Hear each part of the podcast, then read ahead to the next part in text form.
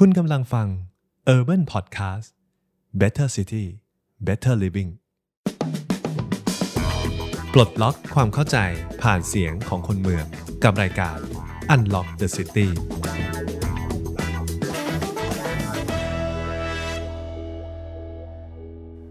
สวัสดีครับ ยินดีต้อนรับทุกท่านเข้าสู่ซีรีส์ของเรานะครับ Unlock the City เป็นซีรีส์ที่ต้องการมาปลดล็อกเหตุการณ์และปรากฏการณ์ต่างๆ ที่เกิดขึ้นในเมือง แต่การปลดล็อกของเราไม่ได้เป็นเราปลดล็อกเองครับ เราจะเชิญลูกกุญแจ หรือผู้มีประสบการณ์ ผู้มีความเชี่ยวชาญในเรื่องต่างๆ ที่เป็นประเด็นในครั้งนั้น มาช่วยไขกุญแจให้เราทำความเข้าใจปรากฏการณ์สถานการณ์ต่างๆ ที่เกิดขึ้นในเมือง เพื่อได้เห็นภาพชัดเจนและนำไปสู่การเดินทางที่ดี ของเมืองของเรานะครับ วันนี้เราพูดถึงเรื่องของ EV car is coming to town การมาของรถไฟฟ้าจะช่วยเมืองได้จริงหรือ ผมนะครับในฐานะผู้ดำเนินรายการรองศาสตราจารย์ดรพนิษฐ์ผู้จินดา หัวหน้าภาควิชาการวางแผนภาคและเมืองคณะสถาปัตยกรรมศาสตร์จุฬาลงกรณ์มหาวิทยาลัยได้รับเกียรติจากผู้เชี่ยวชาญคุณอูสปินนายครับเป็นคนแรกที่ผมได้รับฟังความรู้เกี่ยวกับ EV จากคลิปของคุณอูเมื่อประมาณปีที่แล้ว แล้วหลังจากนั้นคุณอูก็ได้ซื้อรถ EV นะครับมาใช้จริงและหลังจากนั้นไม่ใช่ใช้อย่างเดียวครับ คุณอูได้ศึกษาและ หาความรู้เกี่ยวกับการใช้ EV ในประเทศไทย เพิ่มขึ้นอีก สวัสดีครับคุณอูยินดีต้อนรับเข้าสู่รายการของเราครับยินดีมากขอบคุณครับที่ให้เกียรตินะครับ เรามาเริ่มกันที่ว่าในประสบการณ์ของคุณอูเนี่ยครับเรื่องของรถ EV นะครับที่ผมได้รับความรู้จากคุณอูครั้งแรกๆเมื่อประมาณปีกว่าที่แล้วเนี่ยเป็นยังไงบ้างครับรถ EV มาต่างจากรถที่เราใช้อยู่ทุกวันนี้ จริงๆ เรื่องรถยนต์เนี่ยเป็นเรื่องใกล้ตัวทุกคนมากๆนะครับแล้วก็เราเชื่อว่าในเจเนเรชันของพวกเราเนี่ยเราเติบโตมารู้จักรถยนต์ครั้งแรกคือ เราก็จะรู้ว่ารถยนต์เนี่ยต้องเติมน้ำมันใช่ไหมครับเพื่อที่จะขับเคลื่อนได้คือเรารู้ว่าน้ำมันเชื้อเพลิงเนี่ยเป็นพลังงานของรถยนต์นะครับ ทีนี้เราก็เติบโตมาพร้อมกับรถยนต์มันต้องมาพร้อมกับท่อไอเสียนะครับท่อไอเสียที่ปล่อยมลพิษที่เหม็นๆเนี่ยแหละที่เรารู้จักกันดีนะครับ ก็เลยมีความคิดว่าเรารู้สึกว่ารถยนต์จำนวนเยอะๆ เนี่ยมันมันอาจจะไม่เวิร์กสำหรับในอนาคตอีกต่อไป เพราะว่าเรารู้ว่ามันมันทำลายธรรมชาติทำลายสิ่งแวดล้อมอย่างมากนะครับ ก็มีทางด้านผู้ผลิตรถยนต์เองเนี่ยก็พยายามหาพลังงานทางเลือกนะครับ ด้วยการใช้ไฟฟ้าเขาบอกว่าไฟฟ้าเนี่ยไม่ได้ปล่อยมลพิษสู่อากาศนะครับ ในการที่จะเอามาให้พลังงาน เรารู้จักรถยนต์ไฟฟ้าครั้งแรกๆผมคิดว่า ถ้าเกิดเอาแบบที่ทุกคนสามารถนึกภาพออกเลยอะคือรถบังคับวิทยุครับ ที่ใช้มอเตอร์อาจจะเป็นทามิยาก็ได้อือฮึเอ่อรถคันเล็ก ๆ ที่ใช้มอเตอร์ไฟฟ้าครับแล้วก็ต้องใส่ถ่านเอาใช่ไหมครับอาจจะมีถ่านเป็นก้อนๆครับนั่นแหละครับรถ EV ที่เราเห็นกันอยู่ทุกวันนี้ ถ้าอธิบายง่ายที่สุดมันก็คือรถบังคับวิทยุขนาดใหญ่ ที่ใช้มอเตอร์ไซส์ใหญ่ขึ้น ที่ใช้แบตเตอรี่ก้อนใหญ่ขึ้น แล้วก็ขับเคลื่อนแทนที่จะใช้เครื่องยนต์แทนที่จะใช้น้ำมันเชื้อเพลิงแทนที่จะมีถังน้ำมัน ก็เป็นแบตเตอรี่แทนนะครับอันนี้น่าจะทำให้หลายคนเห็นภาพมากขึ้นว่าอ๋อ ไอ้รถ EV ที่หลายคนพูดถึงกันอยู่เนี่ยจริง ๆ แล้วมันก็คือรถบังคับวิทยุที่เรารู้จักกันนี่แหละ ก็คือมีโครงสร้างมีก็คือมีการใช้พลังงานแบบนั้น ก็คือมีแบบมีมอเตอร์มีแบตเตอรี่นี่แหละนะครับเอามาทำในสเกลของ production car ที่เป็นสเกลของแบบ commercial มากขึ้นนั่นเองนะครับ ทีนี้มันไม่ได้เปลี่ยนได้ง่ายขนาดนั้นครับอาจารย์เอ่อการที่จะเปลี่ยนผ่านพลังงานจากคนที่เติมน้ำมันให้กับรถยนต์ที่แบบว่าเราคุ้นเคยอยู่แล้ว ไม่ต้องมาสอนกันแล้วคือเหมือนกับว่าเรารู้จากเรื่องนี้จากการพร้อม เราขับรถเป็นอะขับรถเป็นปึ๊บแล้วก็รู้ว่าอ๋อรถเนี่ยดูเข็มตรงนี้น้ำมันใกล้หมดก็เลี้ยวเข้าปั๊มน้ำมันที่อยู่ใกล้บ้านได้เลย ไม่ต้องมาหาว่าอะไรอยู่ตรงไหนใช่ไหมครับ แต่พอเป็นไฟฟ้าเนี่ยอ้าวมันไม่ได้เติมน้ำมันแล้วต้องทำยังไงมันถึงจะวิ่งได้ จะชาร์จที่ไหนมันชาร์จเหมือนมือถือไหมอันนี้เลยเป็นเรื่องที่ เราต้องมาคุยกันวันนี้ เพราะว่าเรารู้สึกว่ารถพลังงานไฟฟ้าก็ได้รับความนิยมเพิ่มขึ้นเรื่อยๆ แล้วก็จำนวนมันเยอะขึ้นเรื่อยๆ รวมถึงหลายคนก็เริ่มคิดแล้วด้วยว่าคันต่อไปที่เราจะซื้อเนี่ยเราไม่ซื้อรถที่เติมน้ำมันแล้วนะเราจะซื้อรถ EV แล้วนะก็เลยคิดว่าข้อมูลวันนี้น่าจะน่าสนใจมากมันต่างกันยังไงบ้างครับในการใช้งาน เพราะว่าจริงๆเนี่ยข้อกังวลเนาะคนครับคนที่ยังคนที่ยังไม่เคยใช้รถรถรถ EV เนี่ยก็จะมีข้อกังวลอยู่หลายอย่าง เช่น เอาง่าย ๆ ว่า ข้อที่หนึ่งเอ๊ะเรา ชาร์จไฟเนี่ย มันแพงกว่าน้ำมันไหมอะแน่นอน คนบอกว่าถูกกว่าแต่จริงๆแล้วมันถูกกว่าจริงไหมแล้วความสะดวกในการใช้งานเมื่อก่อน เราไปเติมน้ำมันแล้วใช้เวลา5-10นาที เสร็จแล้วๆครับ ออกได้แล้ว แต่ตอนเนี้ยถ้าไปเข้าเข้าปั๊มชาร์จ EV เนี่ย45 นาทีฮะถึงจะออกใหม่ได้อีกเสียครั้งเวลาชีวิตมากขนาดนั้นหรือเปแล้วหรือเปาปั๊มน้ำมันพอหรือเปล่า เพราะว่าเอาคิดง่าย ๆ ว่าจาก5ถึง10นาทีเป็น45นาที คูณตัวเลขง่าย ๆ เลยนะ คุณจะต้องมีขนาดปั๊มเพิ่มขึ้นไม่น้อยกว่า 3 เท่าอะครับเพื่อที่จะรองรับรถจำนวนเท่าเดิม เพื่อให้มาเติมอย่างเพียงพอ มันมันเป็นอย่างนั้นจริงไหมจริง ๆ แล้วมันมีเอ่อเรียกว่ามันเป็นข้อมูลดีกว่าครับ ที่เราควรจะต้องศึกษาหรือว่ารู้กันเป็นพื้นฐาน จริง ๆ ถามว่ามันยุ่งยากไหม วันนี้เนี่ยหลายคนอาจจะคิดว่ายุ่งยากเพราะว่าเป็นข้อมูลใหม่สำหรับหลาย ๆ คนนะครับ แต่จริง ๆ แล้วรถที่เติมน้ำมันเองเนี่ยก็มีข้อมูลที่เราได้ผ่านการเรียนรู้มาแล้วเช่นเดียวกัน เรารู้อยู่แล้วว่ารถที่เราใช้งานทุกวันนี้เนี่ยเติมน้ำมันประเภทอะไรใช่ไหมครับ เติมเบนซินเบนซินอะไรใช่ไหมครับ หรือเติมดีเซลใช่ไหมครับ คือเราจะรู้พื้นฐานพวกนี้อยู่แล้ว แล้วก็ character ของรถยนต์เรารู้กันตั้งแต่เลือกซื้ออยู่แล้วนะครับ การชาร์จรถยนต์ EV ก็เหมือนกันครับ เราถ้าเกิดเรามากางข้อมูลกันดู เราจะรู้ว่าการชาร์จรถยนต์ EV ก็จะมีทั้งชาร์จด้วยกระแสสลับที่เป็น AC กระแสสลับเนี่ยก็คือไฟบ้านเรานั่นเองนะครับ ก็คือเหมือนกับเราชาร์จมือถือเนี่ยแหละ เสียบปลั๊กไฟบ้านเนี่ยแหละนะครับ หรือการชาร์จด้วยกระแสตรง กระแสตรงหรือว่า DC DC นี่ก็เป็นการชาร์จแบบเร็วมาก เพราะว่าจริงๆ แล้วการประจุแบตเตอรี่ ที่เอาไฟเข้าไปในแบตเตอรี่ของรถ EV เนี่ยมันสามารถที่จะประจุได้ด้วยกระแสตรงอยู่แล้ว ดังนั้นมันไม่ต้องถูกแปลงไปเป็นกระแสสลับก่อน มันก็เลยสามารถที่จะชาร์จได้อย่างรวดเร็วนะครับ เมื่อกี้อาจารย์พูดถึงเรื่องของการชาร์จรถยนต์ EV คันหนึงเนี่ยต้องใช้เวลาตั้ง 45 นาที ผมคิดว่าอันนี้อาจจะเป็นตัวเลขหลวมๆนะครับ การชาร์จรถยนต์ EV คันหนึ่งถ้าจะให้แบตเตอรี่เต็มเนี่ย แล้วแบบเสียบไฟบ้านเนี่ยอาจจะนานได้ในระดับหลัก 20 ชั่วโมงเลยนะครับ หรือว่าอาจจะเกิน 1 วันด้วยซ้ำไปอืมถ้าชาร์จด้วยกระแสสลับ ที่ไม่ได้มีกำลังสูงมาก นั่นก็คือชาร์จด้วยเครื่องชาร์จที่ไม่ได้ถูกออกแบบมา ให้ชาร์จได้เต็มอย่างรวดเร็วนะครับ แต่ถ้าเกิดเรายุบตัวเลขนั้นลงมา ว่าถ้าเกิดรถคันเดียวกันนี่แหละชาร์จด้วยกระแสตรงชาร์จด้วย DC เนี่ยอาจจะทำจากเกือบหมดคงไม่ได้ถึงกับ 0%อาจจะแบบสัก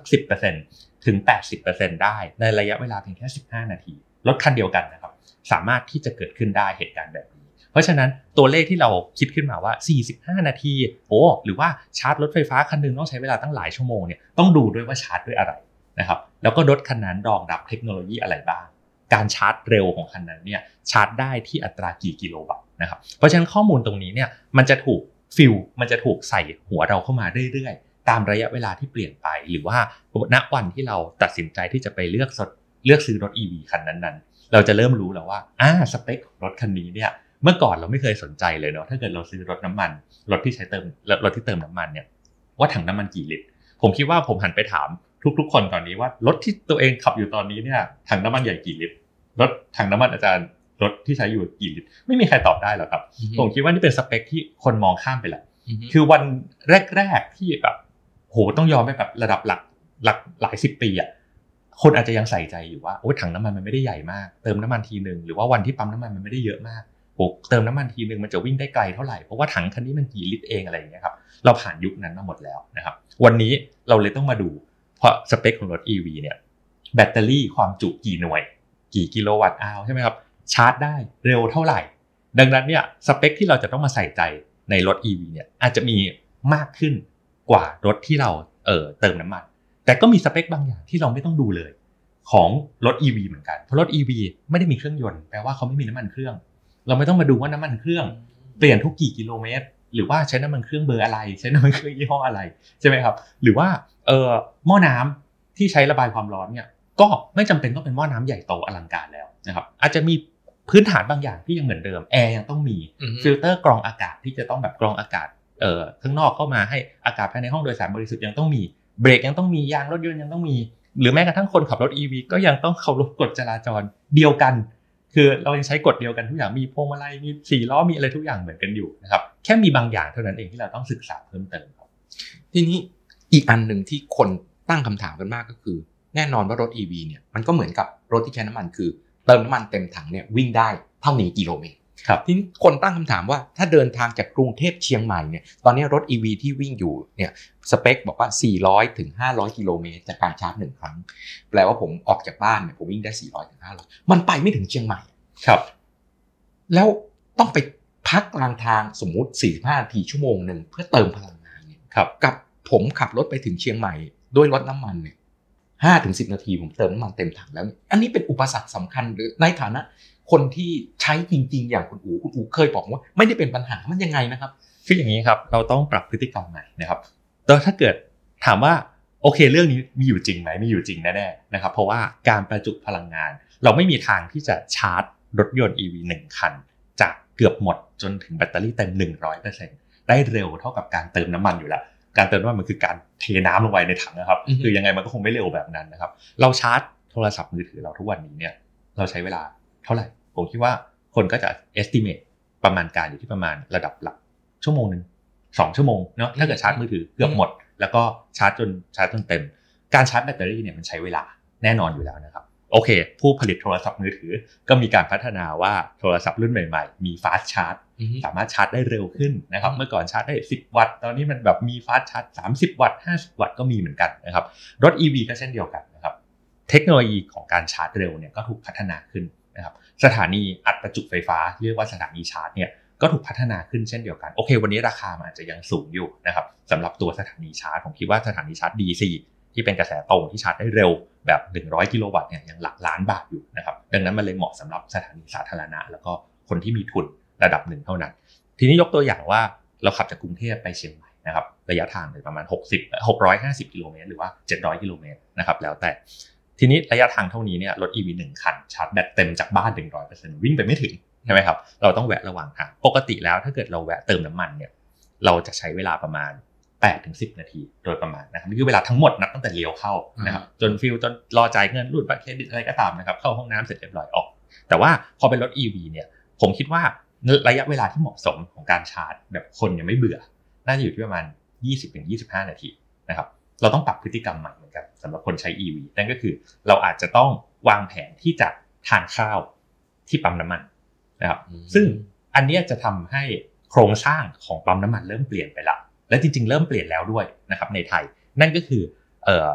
เจ้าของปั๊มน้ำมัน เจ้าของแบรนด์ปั๊มน้ำมันเองเนี่ยที่วางสถานีชาร์จที่มีความเร็ว ที่อยู่ใน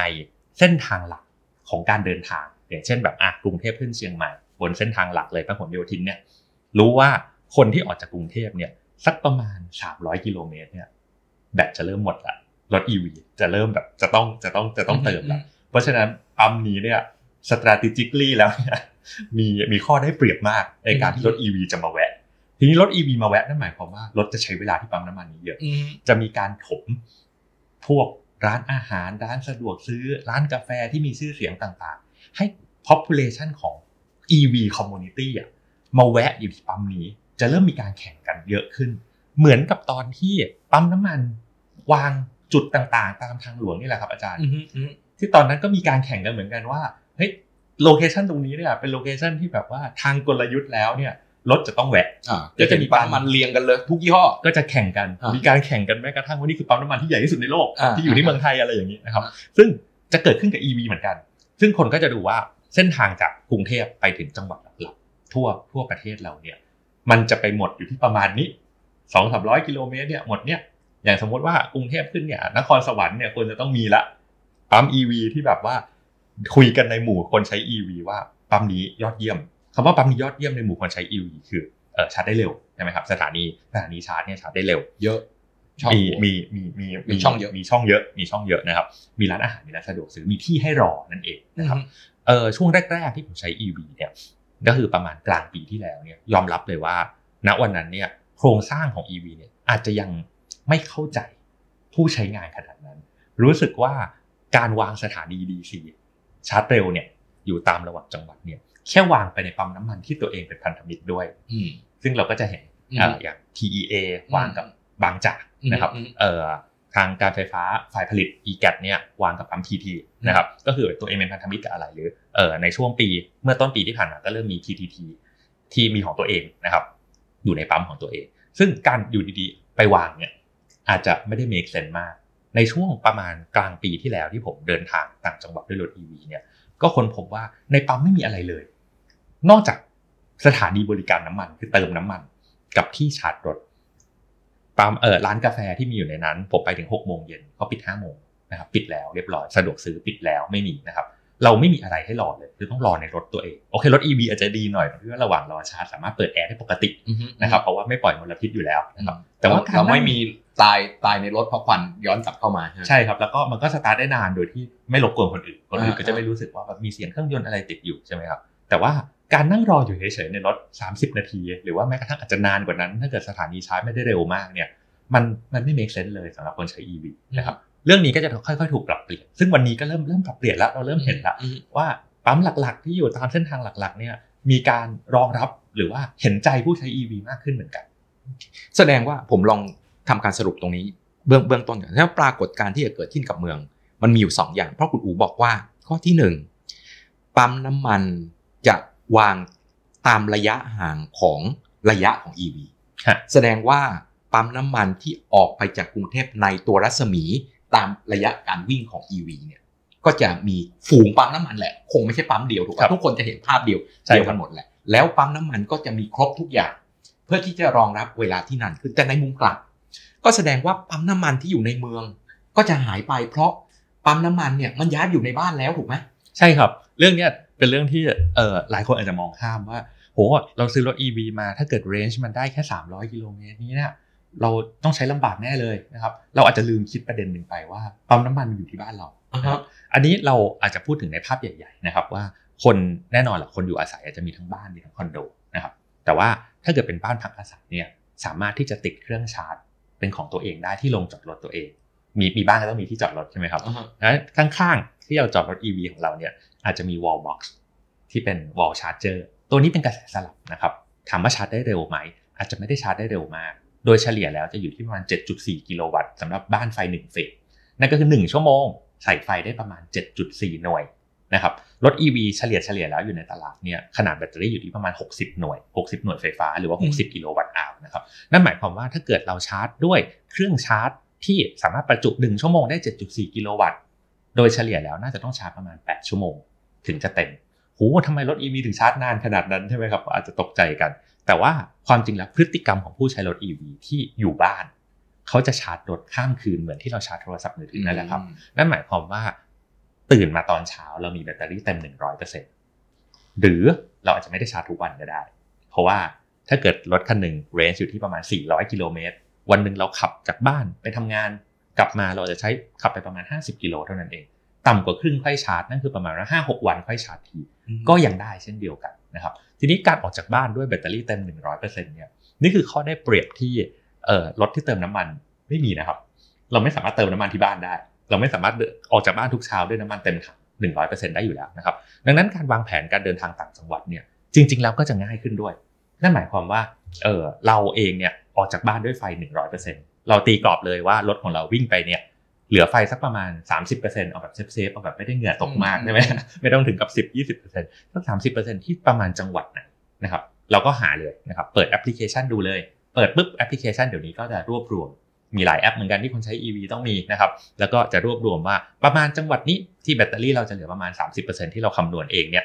ก็จะมีสถานีชาร์จของค่ายไหนให้เลือกใช้งานบ้างนะครับ เราก็เลือกเอาเลยว่าของค่ายไหนอยู่ในอาจจะอยู่ในปั๊มน้ำมัน อาจจะอยู่ที่ห้าง หรืออาจจะอยู่ที่คอมมูนิตี้มอลล์อันไหนก็ได้ที่เรารู้สึกว่าเราไปแวะพักแล้วก็เราได้ใช้ชีวิตของเราแบบเออมีไลฟ์สไตล์ที่แบบเหมาะกับเรามีร้านนี้ที่เราอยากทานพอดีอะไรประมาณนี้ครับนี่อีกมุมหนึ่งแสดงว่าถ้าเกิดรถจอดข้ามคืน ก็ควรจะชาร์จถูกไหมควรจะชาร์จ เวลาคนคนชาร์จเนี่ยก็คือชาร์จตอนรถจอดข้ามคืน ก็แสดงว่าถ้าเกิดเป็น full EV ใช้จริง ๆ ต่อไปในอนาคตที่เราเคยเจอกลัวกลัวปัญหากันว่า รถมาจอดบนพื้นผิวจราจรเนาะครับคุณมีบ้านคุณไม่มีที่จอดรถ ถ้าเกิดเป็นรถไฟฟ้าปุ๊บต่อไปคุณก็มีปัญหานี้แล้วสิ ทุกคนก็ต้องหาบ้านตัวเองที่มีที่ชาร์จไม่งั้นคุณก็ไม่รู้จะชาร์จที่ไหน จริงใช่ไหมๆปัญหาของการที่รถมาจอดบนผิวจราจรเดือดมันมันไม่ควรจะรีเลทกับ EV เออขนาดนั้นใช่ไหมอาจารย์เพราะจริงๆมันเป็นปัญหาที่เราเราแก้ไม่ได้กันมานานมากเออนะครับที่แบบเออเราหลายคนรู้ว่าผิดกฎหมาย แต่ก็อือฮึช่วยไม่ได้ไม่รู้จะเอารถไปจอดที่ไหนใช่ไหมครับอืมก็ยอมปล่อยให้ผิดกฎหมายเพราะว่าก็ไม่ถูกบังคับใช้ขนาดนั้นอยู่ดี แต่ว่า การที่เราการที่มันมีอิชชูเรื่องนี้นะครับ คนที่มีบ้านเอาอย่างนี้คนที่พร้อมใช้ดีกว่า คนที่พร้อมใช้เนี่ยผมคิดว่าเขาใช้แล้วแหละณวันนี้นะเขาอาจจะจองแล้วแหละรอส่งมอบแล้วแหละนะครับ ทีนี้คนที่ไม่พร้อมใช้เนี่ยก็อาจจะมีกลุ่มคนที่ที่บ้านไม่สามารถติดตั้งเครื่องชาร์จได้นะครับ อาจจะด้วยเรื่องระบบไฟนะครับ หรือไม่มีที่จอดรถที่อยู่ในพื้นที่ที่เอ่อเครื่องชาร์จของตัวเองจะสามารถลากสายมาถึงริมถนนอันนั้นก็จะเกินไปหน่อยนะถ้าผมอืมถ้าผมจะเห็นภาพนี้หรือเปล่าในอนาคตผมคิดว่า อาจจะได้เห็นบ้างแน่ๆที่ต้องมีคนถ่ายรูปมาแน่ๆว่าโอ้โหจอดริมฟุตบาทแล้วก็ลากไฟจากในบ้านตัวเองมาชาร์จรถ EV นะครับอันนี้น่าสนใจมากว่าแล้วผมคิดว่าเห็นได้แน่ๆนะครับไม่ต้องไม่ต้องลุ้นเลย แต่ว่าเอ่อคนที่ไม่พร้อมใช้เนี่ยนอกจากกลุ่มนี้แล้วเนี่ยก็ยังมีกลุ่มที่เอ่ออยู่เอ่ออาคารอาคารแนวแนวสูงนะครับอ่าไม่ว่าจะเป็นคอนโดแฟลตอพาร์ตเมนต์ต่างครับๆนะครับที่เอ่อนิติบุคคลของคอนโดอาจจะไม่อนุญาตให้ติดตั้งเครื่องชาร์จณวันนี้ แต่ว่าผมคิดว่าเรื่องนี้เดี๋ยวค่อย ๆ จะถูกปรับเปลี่ยนไป นะครับอาจจะมีคอนโดที่เร็วบ้างช้าบ้างแตกต่างกันไป แต่สุดท้ายแล้วเออทุกแห่งต้องมีอืมอืมทุกแห่งต้องมีอยู่ดีทำไมถึงบอกว่าทุกแห่งต้องมีทำไมถึงไม่เชื่อว่าเออรถไฟฟ้ามันก็จะคงเป็นเป็นคนกลุ่มนึงแหละนะครับ ผมคิดว่ามันมีนโยบายเรื่องของนโยบายพลังงานแห่งชาติอืมที่คุยกันเรื่องนี้อยู่แล้ว แล้วก็ไม่ใช่แค่ระดับประเทศเราอย่างเดียว แต่ว่าระดับทั่วโลกเนี่ยได้คุยกันแล้วว่ายังไงก็ตามเนี่ยเราจะลดปริมาณการใช้รถที่ใช้เครื่องยนต์สันดาปที่ภาษาอังกฤษก็คือ ICE นะครับอืม internal combustion engine เนี่ยจะ ลดลงไปให้เหลือศูนย์นี่คือไม่ใช่ลดลงไปให้เป็นให้เหลือเป็นส่วนน้อยนะครับแต่ว่าจะถูกลดลงไปให้เหลือศูนย์โดยที่ถูกคิกออฟโดยค่ายรถยนต์ใหญ่ๆ หลายค่ายมากๆนะครับ ถ้าเกิดใครติดตามข่าวสารในแวดวงยานยนต์เนี่ยจะเห็นว่าเออค่ายใหญ่ๆเนี่ยได้ถึงกับประกาศแล้วด้วยซ้ำนะครับว่าในอีกไม่กี่ปีข้างหน้านี้เนี่ยเขาจะลดเงินที่เกี่ยวข้องกับการ research และ develop รถยนต์ที่ใช้เครื่องยนต์สันดาปให้เหลือศูนย์อืมแล้วก็ในอีกถัดไปในปีในเฟสถัดไป ก็จะไม่มีการเปิดตัวรถยนต์รุ่นใหม่ ที่เป็น ICE อีกแล้ว ที่อืมที่ใช้น้ำมันที่มีท่อไอเสียนั่นแหละอีกแล้วอืมนั่นก็คือเราก็จะคาดหวังได้เลยว่าเมื่อถึงวันนั้นเกิดขึ้นเนี่ยจำนวนรถที่จดทะเบียนใหม่โอเครถรถเดิมที่อยู่ในระบบเนี่ยมันก็คงยังอยู่แหละ โดยเฉพาะอ่าอย่างบ้านเราไม่ได้มีกฎหมายรถเก่าใช่ไหมครับที่เหมือนกับว่ารถเก่าเกินกี่ปีใช้งานไม่ได้แล้วก็อาจจะไม่ได้มีเรื่องนั้น แต่ว่าเออบางประเทศที่มีเนี่ยเราจะเห็นได้เลยว่าเขาจะเร็วมาก พอมันเริ่มหมดอายุของรถเก่าไปเนี่ยรถใหม่ที่จดทะเบียนทั้งหมดอะมันเป็นมันเป็น zero emission มันเป็นมันเป็น ZEV เรียบร้อยแล้วเนี่ยก็แปลว่ารถของเขาเออประเทศเขาเนี่ยก็จะเต็มไปด้วยรถที่มันไม่มีมลพิษสู่อากาศประมาณนั้นครับทีนี้มาถึงเงินจากกระเป๋าของคนใช้บ้างครับ ราคารถ EV ณวันเนี้ยแพงกว่ารถยนต์ส่วนตัวเมื่อเทียบไซส์เดียวกันเนาะเมื่อเทียบไซส์เดียวกัน แต่ว่าสิ่งที่แลกมาคือพลังงานที่ถูกลง ค่าบำรุงรักษาที่คุณอูบอกว่าถูกลงแต่อย่างอื่นนะผมไม่รู้ว่าเพราะมันใหม่หรือเปล่าอย่างเช่น เรื่องของค่าเรื่องของค่าประกันครับ ยังแพงอยู่ เรื่องของตัวรถก็ยังแพงอยู่ ในฐานะคนที่ใช้แล้วเนี่ยสองอันเนี้ยมันชดเชยกันได้ไหมเออผมคิดว่าโอเคมีสองมีสองกลุ่ม ซึ่งซึ่งสอดคล้องกันกับเอ่อระบบโครงสร้างภาษีที่จริงๆเพิ่งประกาศมาเมื่อไม่นานนี้เองนะครับ ที่เอ่อทางของไทยเองเนาะของรัฐบาลเองเนี่ยก็มีการ support กลุ่มคนที่จะใช้รถยนต์ไฟฟ้า ที่จะเป็นรถใหม่ที่จะซื้อใหม่นะครับเขาแบ่งออกเป็นรถเอ่อ EV ราคาไม่เกิน 2 ล้าน กลุ่มหนึ่งก่อนนะครับ กับ 2 ล้านถึง 7 ล้านบาทนะที่จะได้รับแพ็กเกจที่จะได้รับส่วนช่วยเเรื่องของภาษีนำเข้าเนี่ยนะครับ ซึ่งผมคิดว่าเป็นการแบ่งที่ค่อนข้าง make sense เหมือนกัน เพราะว่าพฤติกรรมการซื้อรถของกลุ่มคนที่อาจจะซื้อรถราคาไม่เกิน 2 ล้านบาท กับเกิน 2 ล้านบาทเนี่ยอาจจะพิจารณาจากคนละปัจจัยกัน อันนี้ผมไม่ได้นับแค่ EV อย่างเดียว ถ้าเกิดเราเราคิดถึงการใช้รถสันดาปตอนนี้เนี่ยเออคนที่ซื้อรถอีโคคาร์จะ แน่นอนมันมันคือ eco เนาะก็จะคิดเรื่องของการอัตราการประหยัดน้ำมันนะครับอาจจะคิดเรื่องของ Luxury น้อยลง อาจจะคิดเรื่องของ Utility การใช้สอยเยอะ อัตราการสิ้นเปลืองน้ำมันนี่คืออาจจะเป็นแบบจุดหลักเลย เพราะว่าน้ำมันราคาค่อนข้างสูงใช่ไหมครับเช่นเดียวกันกับรถ EV ครับนั่นก็คือกลุ่มคนที่อาจจะซื้อรถ EV ในราคากลุ่มไม่เกิน 2 ล้านบาทเนี่ยก็จะแคร์เรื่องของ price efficiency เยอะมากนะครับในขณะที่คนที่ซื้อ EV ราคาเกิน 2 ล้านเนี่ยอาจจะแคร์เรื่องของ Luxury เยอะขึ้นกว่านั้น นั่นหมายความว่าเขาอาจจะไม่ได้แคร์เลยว่าค่าประกันจะแพงแค่ไหน ใช่ไหมครับหรืออาจจะไม่ได้แคร์เลยก็ได้ว่า maintenance cost ที่ตามมา หรือว่าค่าพลังงานต่อหน่วยที่ชาร์จไปเนี่ยไม่รู้เลยด้วยซ้ำอาจจะใช้รถไปจนขายแล้วยังไม่รู้เลยด้วยซ้ำว่าอัตราการสิ้นเปลือง 1 กิโลเมตรเนี่ยอยู่ที่ประมาณกี่สตางค์หรือว่ากี่บาทอือฮึนะครับซึ่งเช่นเดียวกันกับคนที่ใช้รถสันดาปทุกวันนี้นะครับผมคิดว่าคนที่ใช้รถเอ่อ super luxury เนี่ยไม่ได้แคร์หรอกว่ารถของเขาซดน้ำมันกี่กิโลลิตร แต่ในขณะเดียวกันถ้าเกิดเราปัญหาอีกอีกเอ่ออีก target หนึ่งอาจจะอาจจะตอบได้ทันทีเลยว่ารถเขาประมาณ 16 กิโลลิตร เขาตอบได้ทันทีนะครับ ซึ่งซึ่งพอปัจจัยมันแตกต่างกันเนี่ยแน่นอนว่าอัตราที่เขาจะได้รับ support จากรัฐบาลแพ็กเกจที่จะสนับสนุน EV เนี่ยก็จะแตกต่างกันไปด้วย รวมถึงปัจจัยที่เรากำลังพูดถึงอยู่ด้วยว่าไอ้ค่าประกันมันสูงแตกต่างกันหรือว่าค่าเอ่อค่าใช้จ่ายที่มันถูกลงตรงนี้เนี่ยไปชดเชยเรื่องของค่าพลังงานมันถูกลงเนี่ยมันไปชดเชยกับค่ารถที่มันอาจจะแพงกว่าได้มากน้อยแค่ไหนนะครับอันนี้อาจจะต้องแบ่งเป็นสองสองกลุ่มนะครับแต่แน่นอนนะครับว่ามันเรา สิ่งที่เรารู้แน่นอนอยู่แล้วตอนนี้ ก็คือ ค่าพลังงานต่อหนึ่งกิโลเมตร ถูกมากถามว่าถูกขนาดไหน ผมให้ตัวเลขได้เลยนะครับว่าอยู่ที่หลักประมาณ 60ถึง90 สตางค์ต่อ 1 กิโลเมตร อันนี้ขึ้นอยู่กับว่าเป็นรถไซส์ไหน รถไซส์ใหญ่แค่ไหนแล้วรถรงถ้าเป็นไม่แรงรถยังเป็นเครื่องยนต์น้ำน้ำรถเครื่องยนต์อยู่นะครับอ่าก็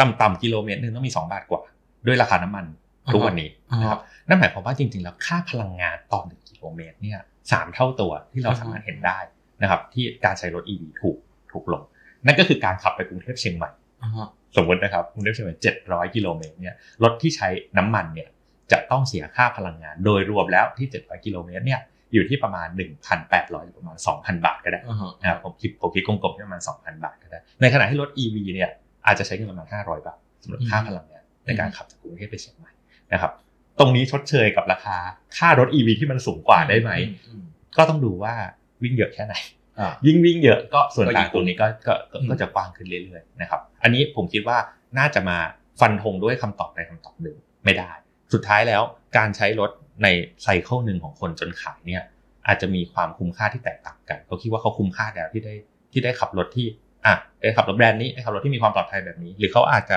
หรืออีกคนหนึ่งอาจจะบอกว่าเขาคุ้มค่าที่ เขาเซฟค่าน้ำมันไปได้เท่าไหร่เท่าไหร่เพราะฉะนั้นความคุ้มค่าแต่ละคนจะดีฟายด้วยด้วยคนละคำกัน แสดงว่าอย่างแรกที่เราต้องเห็นว่าคนที่จะใช้รถ EV เนี่ยจะต้องปรับพฤติกรรมตัวเองให้เหมาะสมกับสิ่งที่จะใช้รถ EV โดยเฉพาะยิ่งการวิ่งในช่วงระยะไกล คุณอูให้ให้ให้คำจำกัดความว่าต่อไปจะพักคนกับพักรถพร้อมกันอืมเพื่อให้พักคนน่ะเราเราพักกินข้าว นะครับเข้าห้องน้ำเลยเนอะคนเราขับรถต่างจังหวัดไกลๆก็ต้องให้เบรกบ้างให้มีเวลานานพอครับที่จะพักรถคือชาร์จแบตด้วย เมื่อก่อนเราใช้รถน้ำมันเนี่ย เราอาจจะไปพักคนที่หนึ่งกินข้าวในร้านอาหารหรือครับที่ที่เราบอกว่าอาหารอร่อย ส่วนจะเติมน้ำมันก็ใกล้ๆหมดแล้วไปเติมที่อื่น ซึ่งไม่ใช่ที่เดียวกัน แต่ในอนาคตแล้วเนี่ยถ้าจะใช้ EV ต้องปรับพฤติกรรมตัวเองให้สอดคล้องกับการใช้รถ EV ทีนี้สิ่งที่จะต้องคิดก็คือว่า ต่อจากนั้นเนี่ย คุณอู๋พูดว่าค่าบำรุงรักษามันต่ำนะครับ พลังงานก็ถูก แล้วต่อไปในอนาคต คนไม่ใช้รถยนต์ส่วนตัวเยอะไปหมดแล้วครับ เพราะว่าทุกอย่างมันถูกลงแล้วเป็นเป็นเรื่องทั่วไปครับ ถ้าต้นทุนถูกลงก็ใช้มากขึ้น ใช่ไหมผมว่าประเด็นเนี้ยสนุกมากเลยอาจารย์ โดยเฉพาะอาจารย์ที่ดูเรื่องดูเรื่องผังเมืองนี้ด้วยนะครับอ่าฮะจะยิ่งจะยิ่งเห็นภาพชัดเจนเลยว่า ในประเทศที่โครงสร้าง ของระบบขนส่งสาธารณะไม่ดีเนี่ย แล้วมี EV ที่เติบโตขึ้นมากเนี่ย ผมคิดว่าจะก่อผลเสียเยอะมาก โดยเฉพาะอย่างยิ่งก็พูดตรงๆแล้วโดยเฉพาะบ้านเราเนี่ยแหละที่ระบบขนส่งสาธารณะไม่ดีหนึ่งนะครับสองตอนนี้คนใช้รถส่วนตัวกันเยอะอยู่แล้ว คือแบบว่ามีปัญหาการจราจรมากอยู่แล้ว แล้ว EV จะยิ่งกระตุ้นให้คนมีรถส่วนตัวเยอะขึ้น เพราะก็รู้สึกว่าอ้าวการมีรถทุกวันนี้เนี่ย ถ้าเกิดสมมติว่ามี EV ใช้นะ แล้วก็เนี่ยได้รับแพ็กเกจ EV สนับสนุนจากรัฐบาลต่างๆ ต่างๆ นานารถ EV หนึ่งคัน ไม่ได้ราคาสูงอย่างที่เราคิดแล้ว นี่หลังจากได้รับแพ็กเกจครับผมคิดว่าราคาบัตเจ็ตที่สุดอาจจะอยู่ที่ระดับประมาณ 6-7 แสนบาท ซึ่งมันก็ใกล้เคียงเริ่มเริ่มใกล้เคียงกับรถอีโคคาร์นะ คือมันก็มันก็อาจจะแพงขึ้นมานิดหน่อยถามว่ามันแบบสูงจนเอื้อเอื้อมไม่ได้เหมือนแรกๆไหมอาจจะไม่ใช่ละแล้วก็รู้สึกว่าพอออกมาปุ๊บการใช้รถในชีวิตประจำวัน หารออกมากิโลเมตรหนึ่งแค่แบบโอ้โหไม่กี่สตางค์เองอะมันคือแบบยังไม่บาทหนึ่งเลยด้วยซ้ำอะทำไมเราต้องไปใช้รถสาธารณะใช่ไหมครับก็จะยิ่งก่อปัญหาให้เกิดกับเมืองที่ไม่ได้มีโครงสร้างนี้พร้อมนะครับ แต่ว่าในขณะเดียวกันในประเทศที่มีโครงสร้างพื้นฐานที่อาจจะมีเอ่อระบบขนส่งสาธารณะที่ดีอยู่แล้วนะครับผมคิดว่าอิชูเรื่องนี้อาจจะไม่ใช่ประเด็นเลย เพราะว่าจริงๆ แล้วการครอบครองรถยนต์หนึ่งคัน EV ก็ยังเป็นรถยนต์หนึ่งคันอือฮึคุณยังต้องจ่ายค่าประกันอยู่ดี ยังต้องหาที่จอดรถอยู่ดีอือฮึใช่ไหมครับ ยังจะต้องมีสิ่งต่างๆ นานาที่ตามมากับการที่มันต้องต่อภาษีต้องเอ่อมีรถเกิดอุบัติเหตุและช่วงที่ไม่มีรถคือมันยังมีอิชชูมากมายที่อิชชูเดียวกันกับที่เราครอบครองรถยนต์หนึ่งคันอยู่ดีนะครับ ค่าเสื่อมของรถยนต์ยังเกิดขึ้นไม่แพ้กับรถ ICE อยู่ดีนะครับ เพราะฉะนั้นถ้าเกิดโครงสร้างพื้นฐานของการขนส่งสาธารณะดี ไม่น่าห่วง แต่ถ้าเกิดพื้นฐานพื้นฐานเรื่องนี้ไม่ดีเนี่ย ผมคิดว่าค่อนข้างน่าเป็นห่วงเหมือนกันในบ้านเราครับอือฮึจำนวนจำนวนรถจดทะเบียนจะเยอะขึ้นแน่ทีนี้เมื่อเทียบกับเมืองนอกโดยเฉพาะภาคพื้นยุโรปเนี่ย EV เนี่ยอะลองลองเห็นภาพนี้ก่อนที่ต่างจากบ้านบ้านเราคือตรงนี้ยุโรปเนี่ยค่ารถจะเป็นรถใช้น้ำมันหรือรถ EV ก็ตาม ค่าตัวรถเนี่ยถูก แต่ค่าพลังงานน้ำมันอะแพงกว่าไฟฟ้าเยอะมากๆครับ เยอะแบบเจ็ดแปดเท่าอะครับณณเวลานี้เจ็ดแปดเท่า เพราะว่าราคาน้ำมัน ของบ้านเรากับในภาคพื้นยุโรปเนี่ยต่างกันประมาณ3 3 3ถึง4เท่าอยู่แล้วครับเฉพาะราคาน้ำมันนะยิ่งตอนเนี้ยราคาน้ำมันขึ้นเนี่ยยิ่งยิ่งต่างเยอะ แต่ว่าของบ้านเราเนี่ยรถแพง รถแพงแล้วก็ส่วนต่างของราคาน้ำมันกับไฟฟ้าก็ไม่เยอะเท่ากับภาคพื้นยุโรปครับ มันจะทำให้ไอ้การเปลี่ยนแปลงตรงเนี้ยแล้วโดยโดยเฉพาะยิ่งบ้านเราใช้รถนานเนอะเรามีรถคันหนึ่งเนี่ยเราไม่เหมือนแบบยุโรปใช้ 5 ปีแล้วเปลี่ยน มันจะทำให้ไอ้ขยับตรงนี้มันช้ากว่าเขาไหม หรือว่ามันมีปัญหาอะไรบ้างไหมในการขยับคือประเด็นที่จะทำให้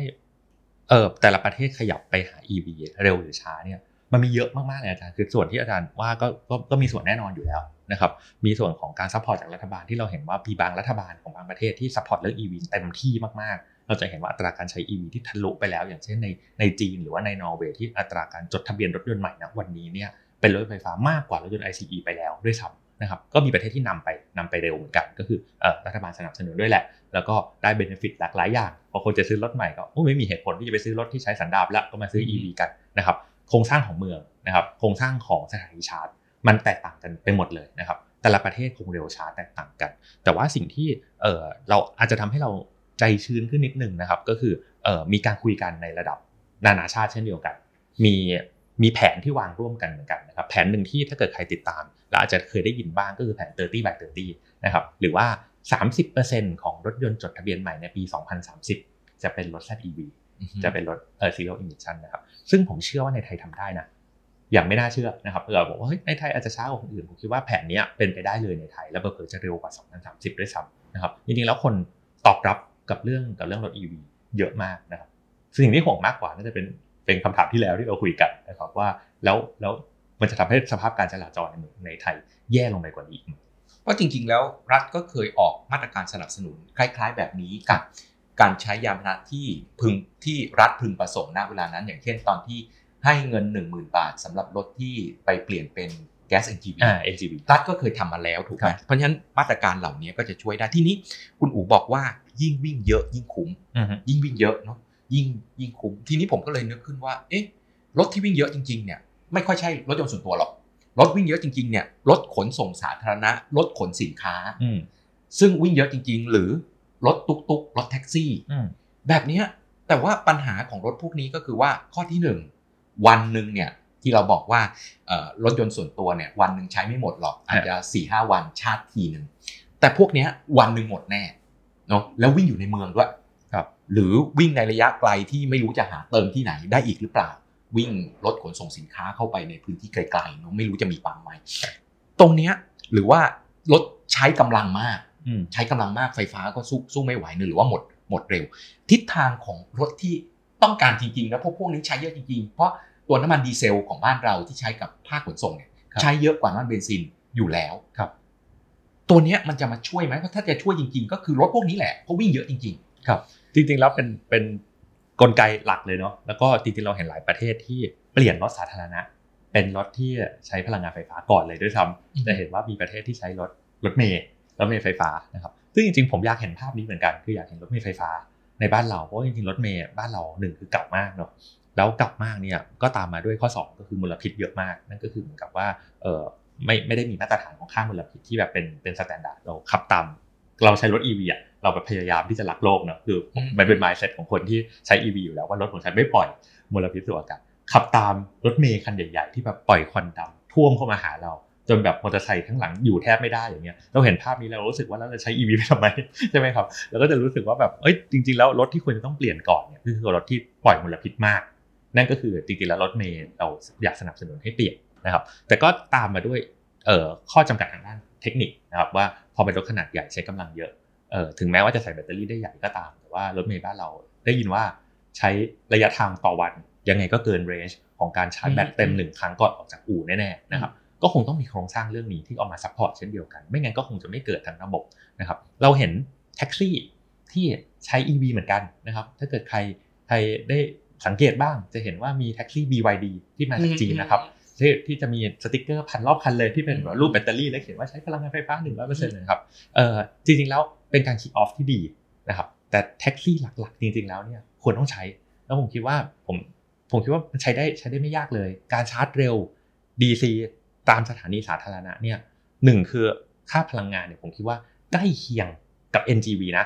ที่คนเอ่อบอกว่าใช้ใช้ NGV ต่อ 1 กิโลเมตรอาจจะ ไม่ถึงไม่ถึงหนึ่งบาทเหมือนกันในระดับหลักเนี่ยแหละห้าสิบหกสิบสตางค์เหมือนกันเนี่ยแหละนะครับว่าค่าพลังงานใกล้เคียงกัน ระยะเวลาในการประจุ NGV ก็ไม่เร็วนะครับใช่ไหมครับก็ก็แท็กซี่ก็ต้องอยู่ที่อยู่ที่ปั๊มที่ประจุ NGV ก็นานเหมือนกันผมคิดว่าใกล้เคียงกันมาก เหลือแค่ว่าทำยังไงให้ต้นทุนของตัวรถยนต์เองเนี่ยมันลงมาได้ได้ถึงกับที่คนที่ให้บริการเนี่ยรับได้ ถ้าเกิดจะขั้นได้ คนที่ต้อง support ก็อาจจะต้องเป็นภาครัฐด้วยที่จะต้องภาครัฐ support ในเรื่องของรถสาธารณะให้ใช้ให้ใช้ยานยนต์สะอาดครับแสดงว่าอันเนี้ยผมเล่าให้ฟังว่าที่รถเมย์เมืองนอกใช้ได้เนี่ยเป็นตัวรถ EV ได้ เพราะระยะทางวิ่งเขาชาร์จวันหนึ่งเนี่ยเต็มนะชาร์จเต็มแล้ววิ่งได้เต็มเต็มวัน ไม่ต้องแวะชาร์จ เลิกแล้วก็ชาร์จทีเดียวชาร์จเต็มแล้ววิ่งออกมา แต่รถเมย์บ้านเราเนี่ยยังทำหน้าที่เป็นรถวิ่งระยะไกลอยู่ ซึ่งเราคาดหวังนะครับ อันนี้ตามหลักการวาง ผังเมืองเลย ถ้ารถไฟฟ้าครบ 11 สายแล้วเนี่ยรถเมย์จะต้องถูกเปลี่ยนจากวิ่งระยะไกลเนี่ยมาเป็นวิ่งระยะใกล้เป็น feeder นะครับนำคนเข้าและออกจากสถานีรถไฟฟ้าอืมที่อยู่บนราง เพราะฉะนั้นระยะทางวิ่งก็จะสั้นลง เป็นระยะทางที่สามารถที่จะชาร์จ EV ชาร์จชาร์จชาร์จไฟฟ้าแล้วสามารถวิ่งได้ 1 วันเต็มๆ โดยไม่ต้องไปกังวลว่าต้องไปชาร์จเพราะชาร์จทีนึงเนาะยิ่งรถเมล์แบบใหญ่เนาะ ต้องเป็นชั่วโมงแน่นอน แล้ววงรอบในการวิ่งมันก็ไม่ได้ เพราะฉะนั้นเมืองเราต้องปรับวิธีคิดเราต้องปรับเพราะฉะนั้นการใช้ EV ไม่ใช่แค่ปรับเรื่องของพฤติกรรมคนใช้เท่านั้น แต่ปรับเรื่องของการวางแผนในตัวของระบบต่างๆ ด้วย หรือรถขนส่งสินค้าก็ต้องคิดว่าไอสถานีย่อย ที่จะมีศูนย์กลางของรถขนส่งสินค้าเนี่ยต้องอยู่ในเอ่อเป้าหมายพื้นที่ในการที่จะวิ่งเนี่ยต้องอยู่ในระยะของ EV วิ่งเต็มวัน ไม่ใช่รถขนส่งสินค้าไปวิ่งแล้วพักทีชั่วโมง 2 ชั่วโมงก็ชาร์จได้เต็มเพราะฉะนั้นมันก็คือการปรับระบบใหม่ทั้งหมด เพื่อจะรองรับพลังงานในรูปแบบใหม่ทีนี้คำถามสำคัญก็คือเรื่องแบตเตอรี่เนี่ยผมเคยได้ยินเรื่องของแบตเตอรี่สวอป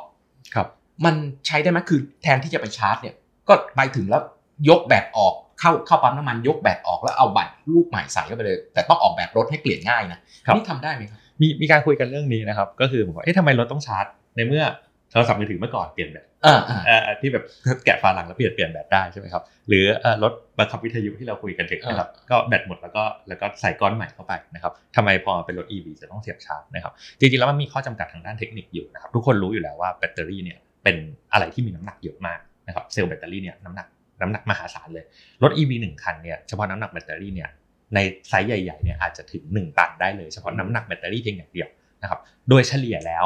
ที่บอกว่า 60 กิโลวัตต์อาวที่บอกว่ารถ EV เนี่ยน้ำหนักแบตเตอรี่อย่างเดียวต้องมี 6 700 กิโลกรัมนะครับดังนั้นรถ EV เนี่ยเป็นรถที่มีน้ำหนักมากนะครับแล้วก็น้ำหนักมากด้วยแบตเตอรี่ด้วยนะครับดังนั้นเนี่ยการที่จะ swap แบตเตอรี่น้ำหนัก 600 กิโลกรัมเนี่ย มันไม่สามารถใช้คนในการ swap ได้อยู่แล้วนะครับอืมคือมันจะต้องใช้ machine แม้กระทั่งในโรงงานประกอบรถยนต์เองเขาก็เป็นเป็น robot ที่มาวางให้นะครับ ดังนั้น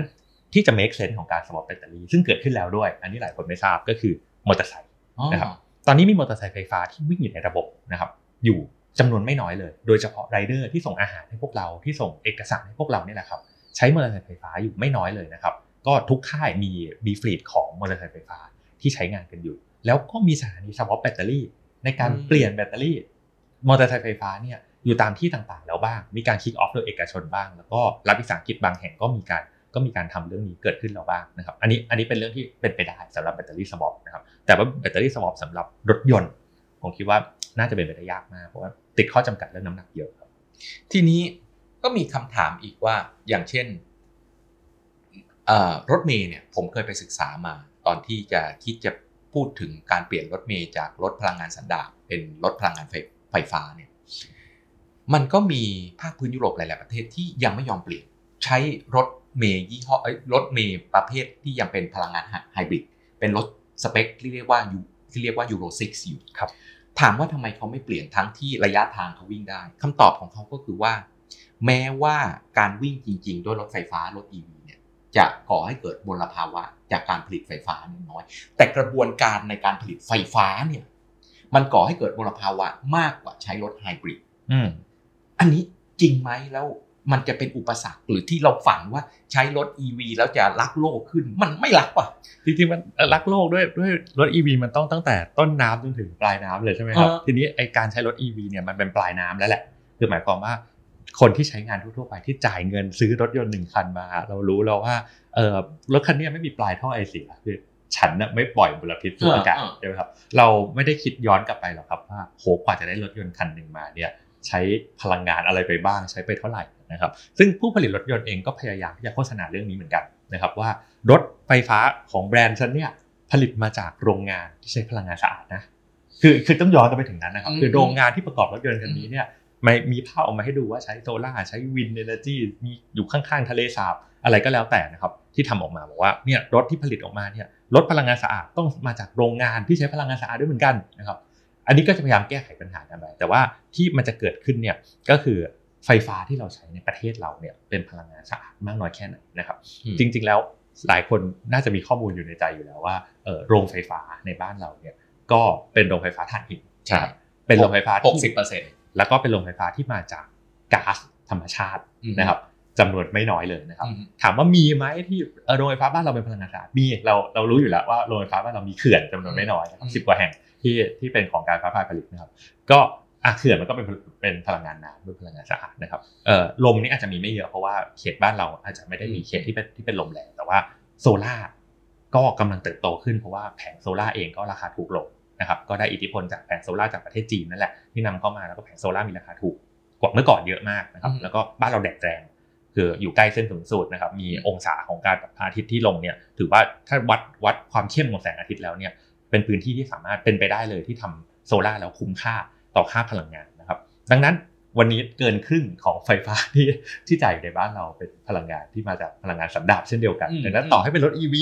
ก็ไฟฟ้าที่คุณใช้เนี่ยก็เป็นพลังงานสันดาปนะ แต่ว่า มันไม่ได้แย่ขนาดนั้นครับ นั่นคืออย่างน้อยๆ การใช้รถ EV อย่างน้อยๆ ในเมืองใหญ่นะครับ มันช่วยลดการปล่อยมลพิษได้แน่นอนอยู่แล้วนะครับอือฮึนั่นก็คือเราย้ายท่อไอเสีย จากที่อยู่ปลายท่อของรถทุกคันเนี่ยไปอยู่ที่ปากปล่องโรงไฟฟ้าที่ต้องมีอยู่แล้ว แล้วโรงไฟฟ้าเนี่ยมักจะอยู่ในเขตนอกเมืองที่ไม่ได้ส่งผลกระทบโดยตรงต่อกลุ่มที่แบบว่าประชากรอาศัยอยู่หนาแน่นนะครับ ยังไงก็มีข้อดีเกิดขึ้นแน่ๆนะครับแต่ถามว่าโหพอใช้พลังงานไฟฟ้ามันไฟฟ้าสะอาดแล้วสะอาดร้อยเปอร์เซ็นต์หมดจดเลยไหมไม่ใช่หรอกครับ แต่ว่าก็มีแผนที่จะค่อยๆ ปรับเปลี่ยน ถ้าเราได้คุยกับการไฟฟ้าฝ่ายผลิต หรือว่าส่วนภูมิภาคเองก็ตามเนี่ยก็มีการคุยกันว่าทำยังไงก็ตามในแผนพลังงานเนี่ยจะค่อยๆ ปรับให้เป็นพลังงานสะอาดมากขึ้น แต่ก็ต้องยอมรับว่าโรงไฟฟ้าที่มาจากถ่านหินหรือก๊าซธรรมชาติเนี่ย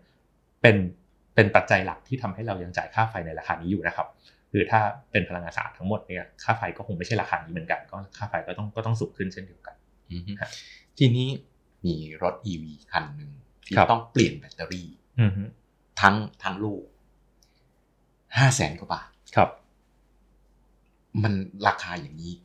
ไหวไหมเกิด แน่นอนคนเราต้องราคาคิดเนาะ worst โห worst case โอ้โหซื้อรถ scenario ซื้อรถมาล้านหนึ่งอ่าซื้อมาล้านหนึ่งแล้วใช้ไปไม่กี่เดือนใช่ไหมครับ ต้องเป็นหลักเดือนอยู่แล้วเพราะว่ารถเพิ่งเปิดตัวไม่กี่เดือน แล้วก็อืม โอ้ต้องเปลี่ยนแบตเตอรี่ทั้งหมดห้าแสนกว่าบาทนะครับโอเคอาจจะถึงแม้ว่าเคสนี้ประกันยังเป็นคนรับผิดชอบก็ตามอ่าโอเคแต่ว่าเราเห็นเรามีความน่ากลัวอยู่ในนั้นว่าโอ้แล้วมันอาจจะเกิดขึ้นกับเราแบบประกันไม่รับผิดชอบก็ได้ใช่ไหมครับต้องบอกอย่างนี้ครับว่าเออแบตเตอรี่เนี่ยเป็นต้นทุนเกือบทั้งหมดของรถยนต์ไฟฟ้าอยู่แล้วนะครับนั่นก็คือส่วนที่แพงที่สุดของรถยนต์ไฟฟ้าเนี่ยก็คือแบตเตอรี่นี่แหละครับอืมถ้าถามว่าแบรนด์ที่ออกข่าวบอกว่าแบตเตอรี่อย่างเดียวห้าแสนกว่าบาทเนี่ยเป็นไปได้ไหมคือแบรนด์มาโขกสับกับราคาค่าแบตเตอรี่มันผมคิดว่าไม่ใช่ นะครับ อันนี้ยืนยันได้ว่าเนี่ยแหละราคาของแบตเตอรี่รถยนต์ไฟฟ้าก็คือเท่านี้แหละ คือมันเป็นส่วนหลักจริง ๆ คือหมายความว่าต้นทุนของส่วนนี้มันสูงจริง ๆ นะครับ ด้วยเทคโนโลยีของแบตเตอรี่ทุกวันนี้ที่เราก็รู้ว่าราคาสูงอยู่นะครับ แต่ว่ามันจะมาถึงผู้บริโภคโดยตรงแบบนี้ไหมนี่นี่ก็ต้องยอมรับว่านี่นี่เป็นเคสที่ไม่ได้เกิดขึ้นง่าย ๆนะครับ ไม่ได้แบบว่าโอ้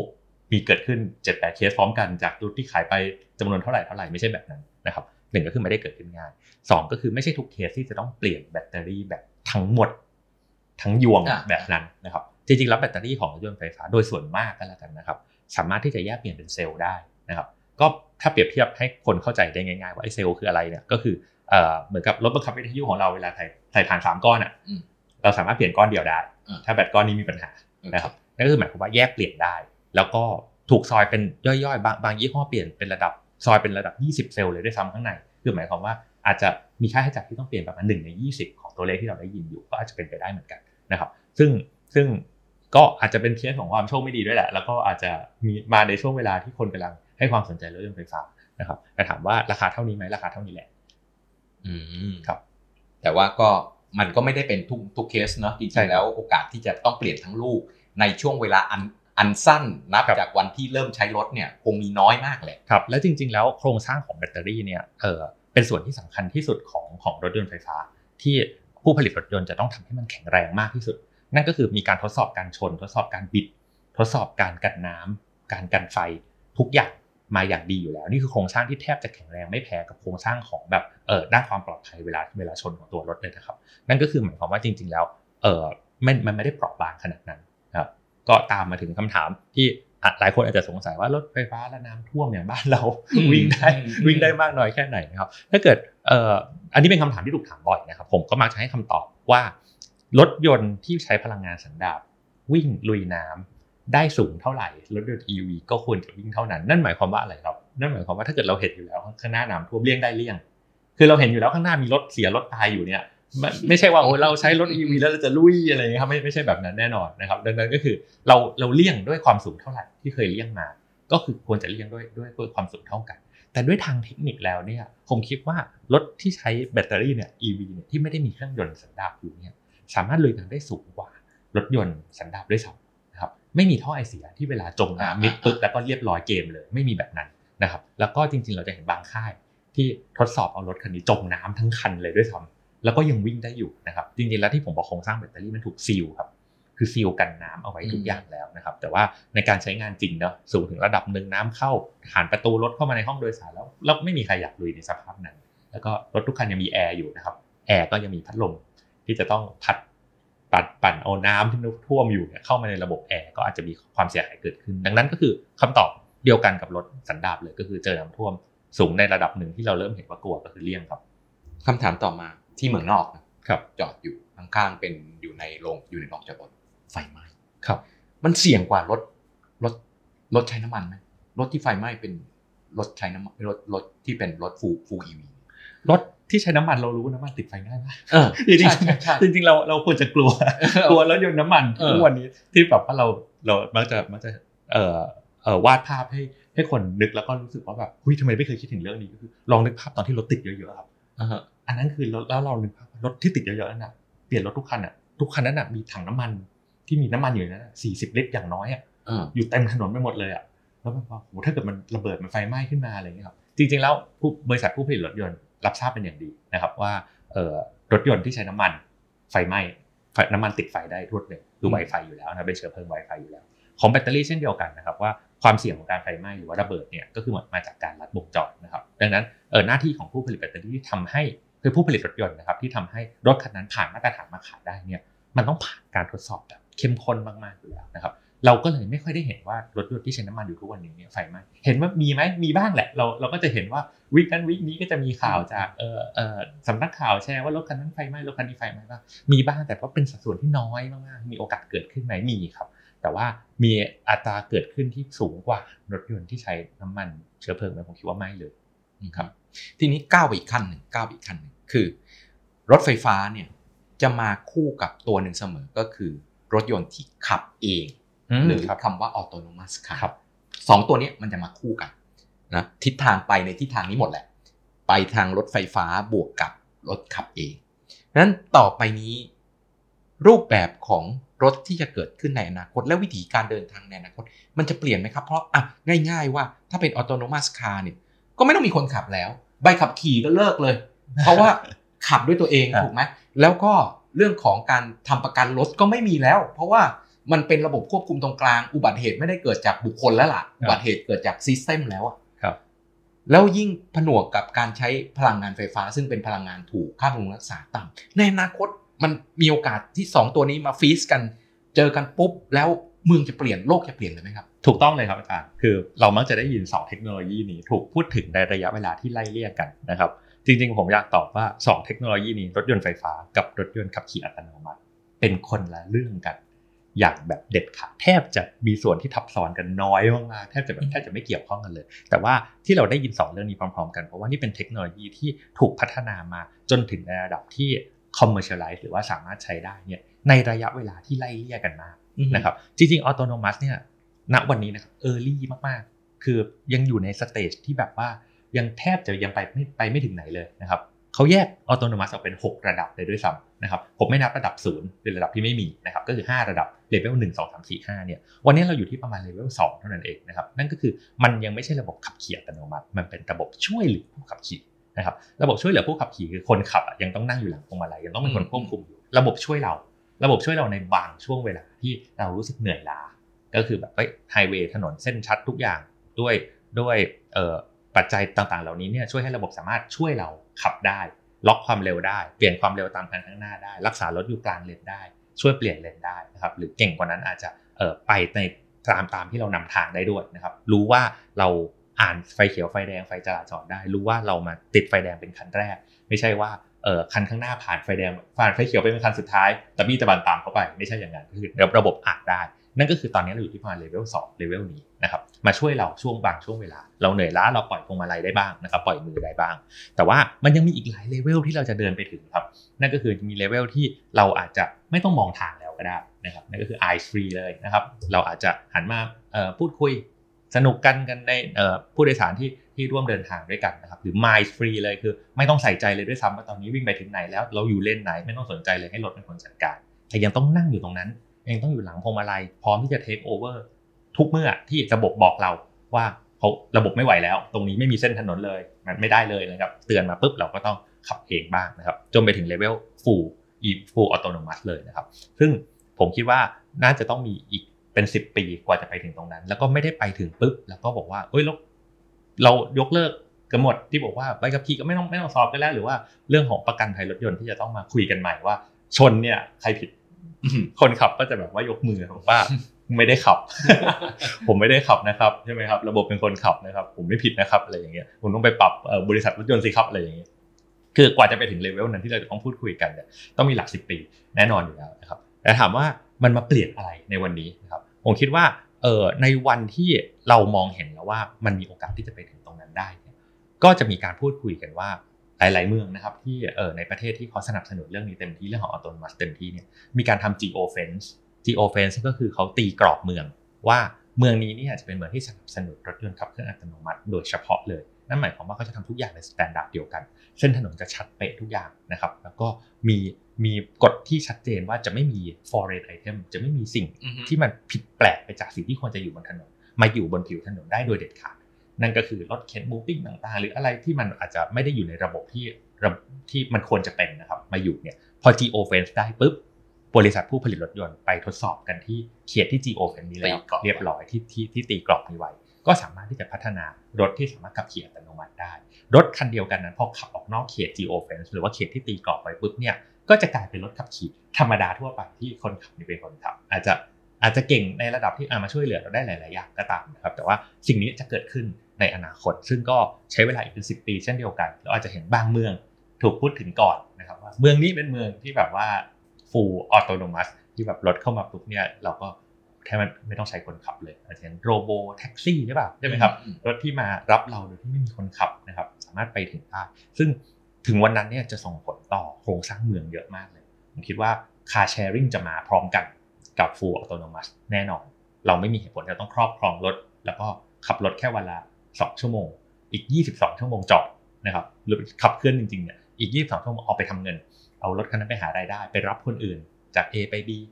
จบคนนี้ปุ๊บไปรับคนอื่นต่อนะครับรถคันนั้นหารายได้ให้กับเจ้าของรถ หรือว่าอาจจะไม่ได้มีเจ้าของรถแล้วก็ได้ ก็คือทุกรถทุกคันเป็นรถสาธารณะทั้งหมดคนที่มีรถถือว่าจะต้องเป็นคนที่ต้องจ่ายพรีเมียมสูงมาก ที่จะต้องมีรถส่วนตัว อาจจะมีภาพนี้เกิดขึ้นในบางประเทศใช้แล้วแต่ครับคือที่ที่ยกเรื่องนี้ขึ้นมาเพราะว่ามันมีหลักฐานครับ ครับค่าเฉลี่ยของการใช้รถยนต์ส่วนตัวของประเทศอเมริกานะครับ 24 ชั่วโมงนะครับ ค่าเฉลี่ยในการใช้รถยนต์ส่วนตัวใช้วันละ 72 นาที72 ที่เหลือจอดครับครับ 72 นาทีก็คือไปไป 36 นาที กลับบ้านอีก 36 นาที แค่นั้น คุณซื้อรถยนต์ส่วนตัวมาเนี่ยซื้อมาจอด อันนี้คือสิ่งที่เขาพยายามจะโซปัญหานี้ที่ที่ทางคุณอู๋ได้ได้เล่าให้เราฟังว่า ถ้ามันเป็นอย่างนั้นจริง ๆ มันก็จะเอาไอ้เวลาที่เกินกว่า 72 นาทีเนี่ย มาเป็นคาร์แชร์ริงกัน แล้วสิ่งที่ตามมาคืออะไรครับ สิ่งที่เขาบอกว่าจะมีข้อดีที่สุดหนึ่งใช้รถคุ้มค่าเพราะซื้อรถมาแล้ว มันได้วิ่งจริงเนาะอย่างที่2ก็คือรถที่จอดรถครับ รู้ไหมว่าในโลกเนี่ยมีที่จอดรถประมาณตัวเลขประมาณนะครับ5,000ล้านถึง6,000ล้านที่จอดที่อเมริกาที่เดียวเนี่ยมีที่จอดรถอยู่ 500 ล้านที่จอดรถ แต่ว่ามันเปลืองพื้นที่มาก เพราะพอเป็นรถยนต์ส่วนตัวปุ๊บเวลาคุณอู๋จอด ต้องเผื่อไว้ให้คันอื่นออกได้ แต่ถ้าเป็นคาร์แชร์รี่ปุ๊บคุณไม่ได้เป็นเจ้าของรถแล้ว รถมาถึงก็จอดปิดปิดปิดปิดแกเข้าไปฮะเรียกเมื่อไหร่ก็เอาคันคันที่อยู่ข้างนอกสุดออกมา เพราะฉะนั้นพื้นที่จอดรถหายไปอย่างน้อยครึ่งหนึ่งครับ เพราะไอ้ที่เปลืองที่สุดคือทางวิ่งทางทางขับ เพื่อที่จะเว้นให้รถที่ของใช้คนอื่นเนี่ใช้ยประโยชน์อะไรไม่ได้เลยอะออกฮะออกได้ เพราะฉะนั้นตัวเนี้ยมันก็จะคิดว่าในโลกคิดว่ามันจะแก้ปัญหานี้ได้ ก็หวังว่าตัวเนี้ยจะจะเป็นตัวช่วย ในการแก้ปัญหาชีวิตเมืองต่อไปในะคนและที่คุณอู๋พูดว่าต่อไปถ้ามันมือมีถึงจุดนี้จริงๆเนี่ยเขาคาดการณ์กันว่ารถเมล์ขนาดใหญ่จะไม่มีแล้วไอ้ปัญหาของคนที่ขึ้นระบบขนส่งมวลชน คือการตะเกียกตะกายออกจากบ้านไปที่ป้ายรถเมล์หรือป้ายของรถไฟฟ้าเนี่ยต่อไปยานพาหนะที่เป็นรถเมล์จะลดขนาดลงเหลือ 4-6 คัน แล้ววิ่งไปรับที่บ้านเลยไอการเข้าออกบ้านที่เป็นอุปสรรค ที่เราต้องมาใช้รถยนต์ส่วนตัว เพราะว่า ออกจากบ้านเนี่ยไกลเหลือเกินครับลำบากมากฝนตก วินมอเตอร์ไซค์ขูดรีดและอื่นๆก็จะหายไป แต่อันหนึ่งที่เราต้องเห็นภาพณเวลาเนี้ยคุณอู๋บอกว่ามันไม่ไม่สามารถแทนคนขับได้ทั้งร้อยเปอร์เซ็นต์ทำให้ผมนึกถึงรถไฟฟ้า รถไฟฟ้า BTS MRT ครับรถไฟฟ้าสายสีแดงที่วิ่งอยู่เนี่ย จริง ๆ แล้วเนี่ยควบคุมผ่านศูนย์กลางหมดนะครับ แต่ยังมีคนขับ คนขับเนี่ยคอยหนึ่ง วิ่งในยามฉุกเฉินมีปัญหา แล้วคอยดูแลความปลอดภัยของคนเขาไม่ได้ขับนะครับเขาไม่ได้ขับ ยกเว้นตอนขับเข้าออกอู่ฮะเท่านั้น แต่เวลาวิ่งจริงเนี่ยศูนย์กลางขับหมดนะ แต่เวลาลงจากรถเนี่ยคนจอดจอดป้ายเนี่ยเขาต้องดูว่าคนขึ้นลงหมดหรือยังประตูปิดได้ไหมฮะแล้วเขาก็ส่งสัญญาณไปที่ศูนย์ควบคุมว่าออกได้แล้วอืมเพราะฉะนั้นคนขับก็ยังต้องรับผิดชอบตรงนี้อยู่ณวันวันนี้ที่เป็นระบบ full auto แล้วนะสำหรับระบบขนส่งมวลชนฮะบนบนราง ทีนี้ขมวดสุดท้ายว่า ในฐานะคุณอู๋ที่ใช้จริงๆ ช่วยสรุปให้หน่อยว่า ข้อดีกับข้อเสียของรถ EV จากประสบการณ์ของคุณอู๋เป็นยังไงบ้างครับเอ่อส่วนตัวผมนะครับ จริงๆแล้วค่อนข้างสอดคล้องกันกับคนที่ใช้ EV นะครับทั่วทั่วๆไปนั่นก็คือยากแล้วแหละที่จะกลับไปซื้อรถสันดาปอีกทีหนึ่งนะครับก็คือหมายความว่าถ้าเราเริ่มแล้วเนี่ยมันมันกลับไปไม่ได้ละแล้วก็ทุกอย่างที่เราพูดคุยกันวันนี้เนี่ยมันแทบจะเป็นถนนวันเวย์เลยแหละคือมัน มันไม่มีทางที่จะกลับมาที่จุดที่จุดเดิมอีกแล้วนะครับ ทุกคนตั้งตั้งเป้าหมดแล้ว แล้วก็บริษัทผู้ผลิตรถยนต์ตั้งเป้าหมดแล้วว่าเราไม่ทำรถสันดาปแล้วนะครับ ดังนั้นก็คือเราเรากำลังไปเป็นไปในถนน one way แต่ว่าคนที่จะมาจอยถนนเส้นนี้เนี่ยช้าเร็วแตกต่างกันแน่นอน ทีนี้ในฐานะที่ผมคิดว่าผมจอยค่อนข้างเร็วนะครับ ก็ไม่ผิดหวังจริงๆ คือจริงๆแล้วมันมี character ของรถ EV หลายอย่างที่ดีสำหรับคนที่ชอบขับรถ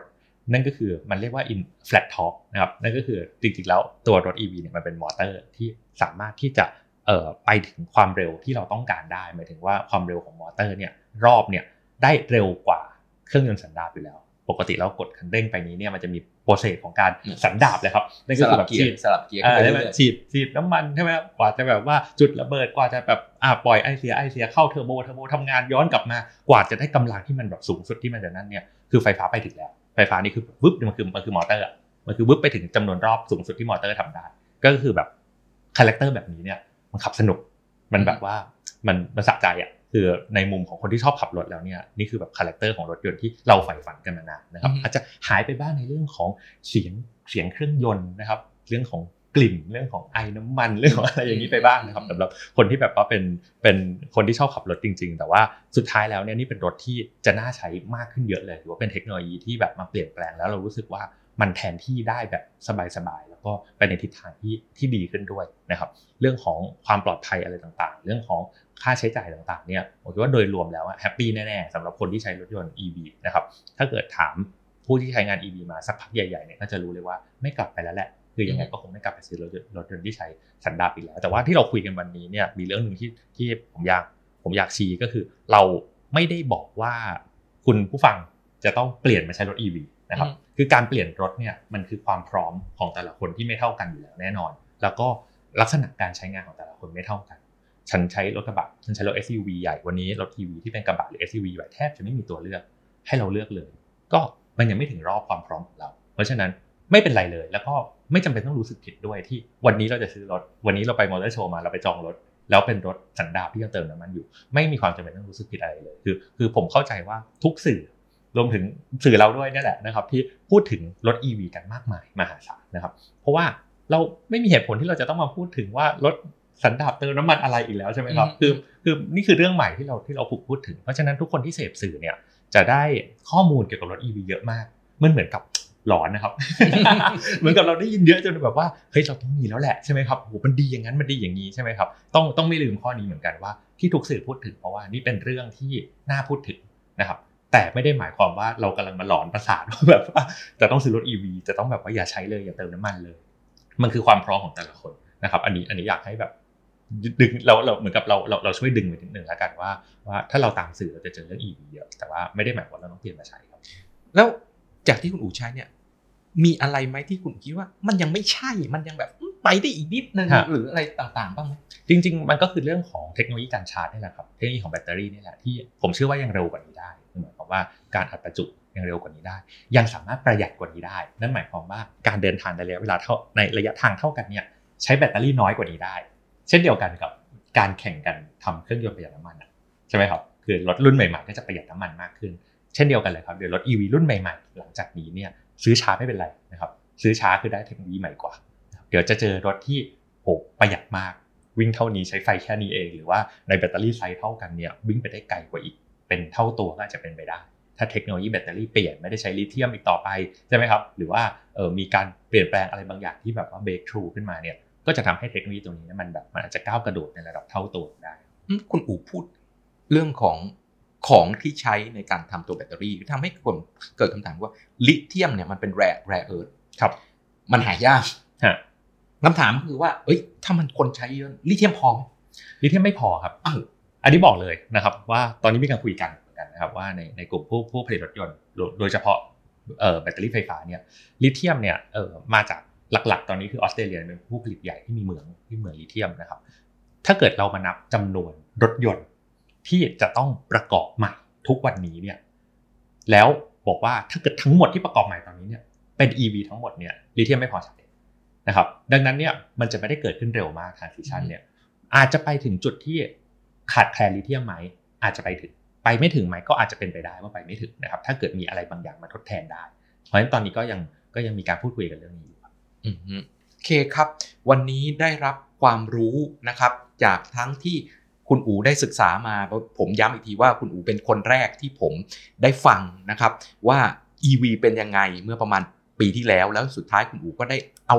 รถ EV มาใช้จริง ๆ แล้วก็หลังจากใช้แล้วก็มาเล่าเรื่องของประสบการณ์ให้เราฟัง ผมขออนุญาตขมวดตรงนี้นิดนึงว่า การจะใช้รถ EV ไม่ใช่แค่การเปลี่ยนรถครับ แต่พฤติกรรมของคนใช้ต้องเปลี่ยนด้วย คุณอูใช้คำว่า พักคนกับพักรถ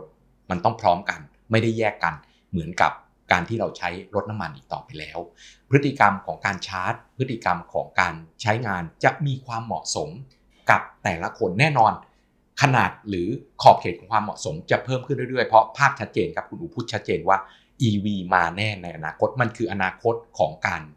ใช้พลังงานกับการขับขี่ยานพาหนะต่อไปในอนาคต แต่ไม่ใช่แค่ตัวเราเอง สิ่งที่จะต้องเกิดขึ้นก็คือรัฐบาลต้องปรับตัวเอง หรือ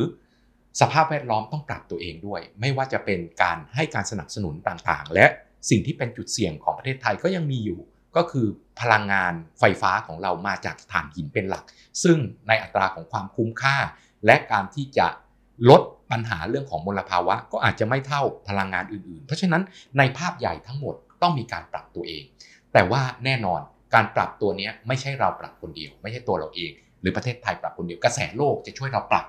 กันในอนาคตเอง วันนี้อิ่มเอมครับได้รับความรู้อย่างเต็มที่นะครับทั้งจากเรื่องของความรู้เกี่ยวกับเรื่องของอีวีและประสบการณ์ในการใช้จริงจากคุณอู๋สปินนายครับขอบพระคุณคุณอู๋มากๆครับขอบคุณมากครับที่ให้เยติหวังว่าโอกาสหน้าเราจะมาพูดคุยกันในวันที่มันมีเอ่อพัฒนาการที่ดีขึ้นกว่านี้นะครับเราอาจจะมาคุยกันวันที่ปั๊มน้ำมันน้อยลงในเมือง หรือว่าจำนวนที่จอดรถเริ่มน้อยลง เริ่มมีออโตโนมัสอะไรมากขึ้น หรือว่ามีประเด็นประเด็นอะไรสนุกสนุกยินดีมากครับครับ ขอบพระคุณคุณอู๋มากครับ แล้วก็ขอบคุณยินครับดีครับ ขอบพระคุณทุกท่านครับ รายการ Unlock the City ของเราได้มาถึงช่วงสุดท้ายของวันนี้นะครับ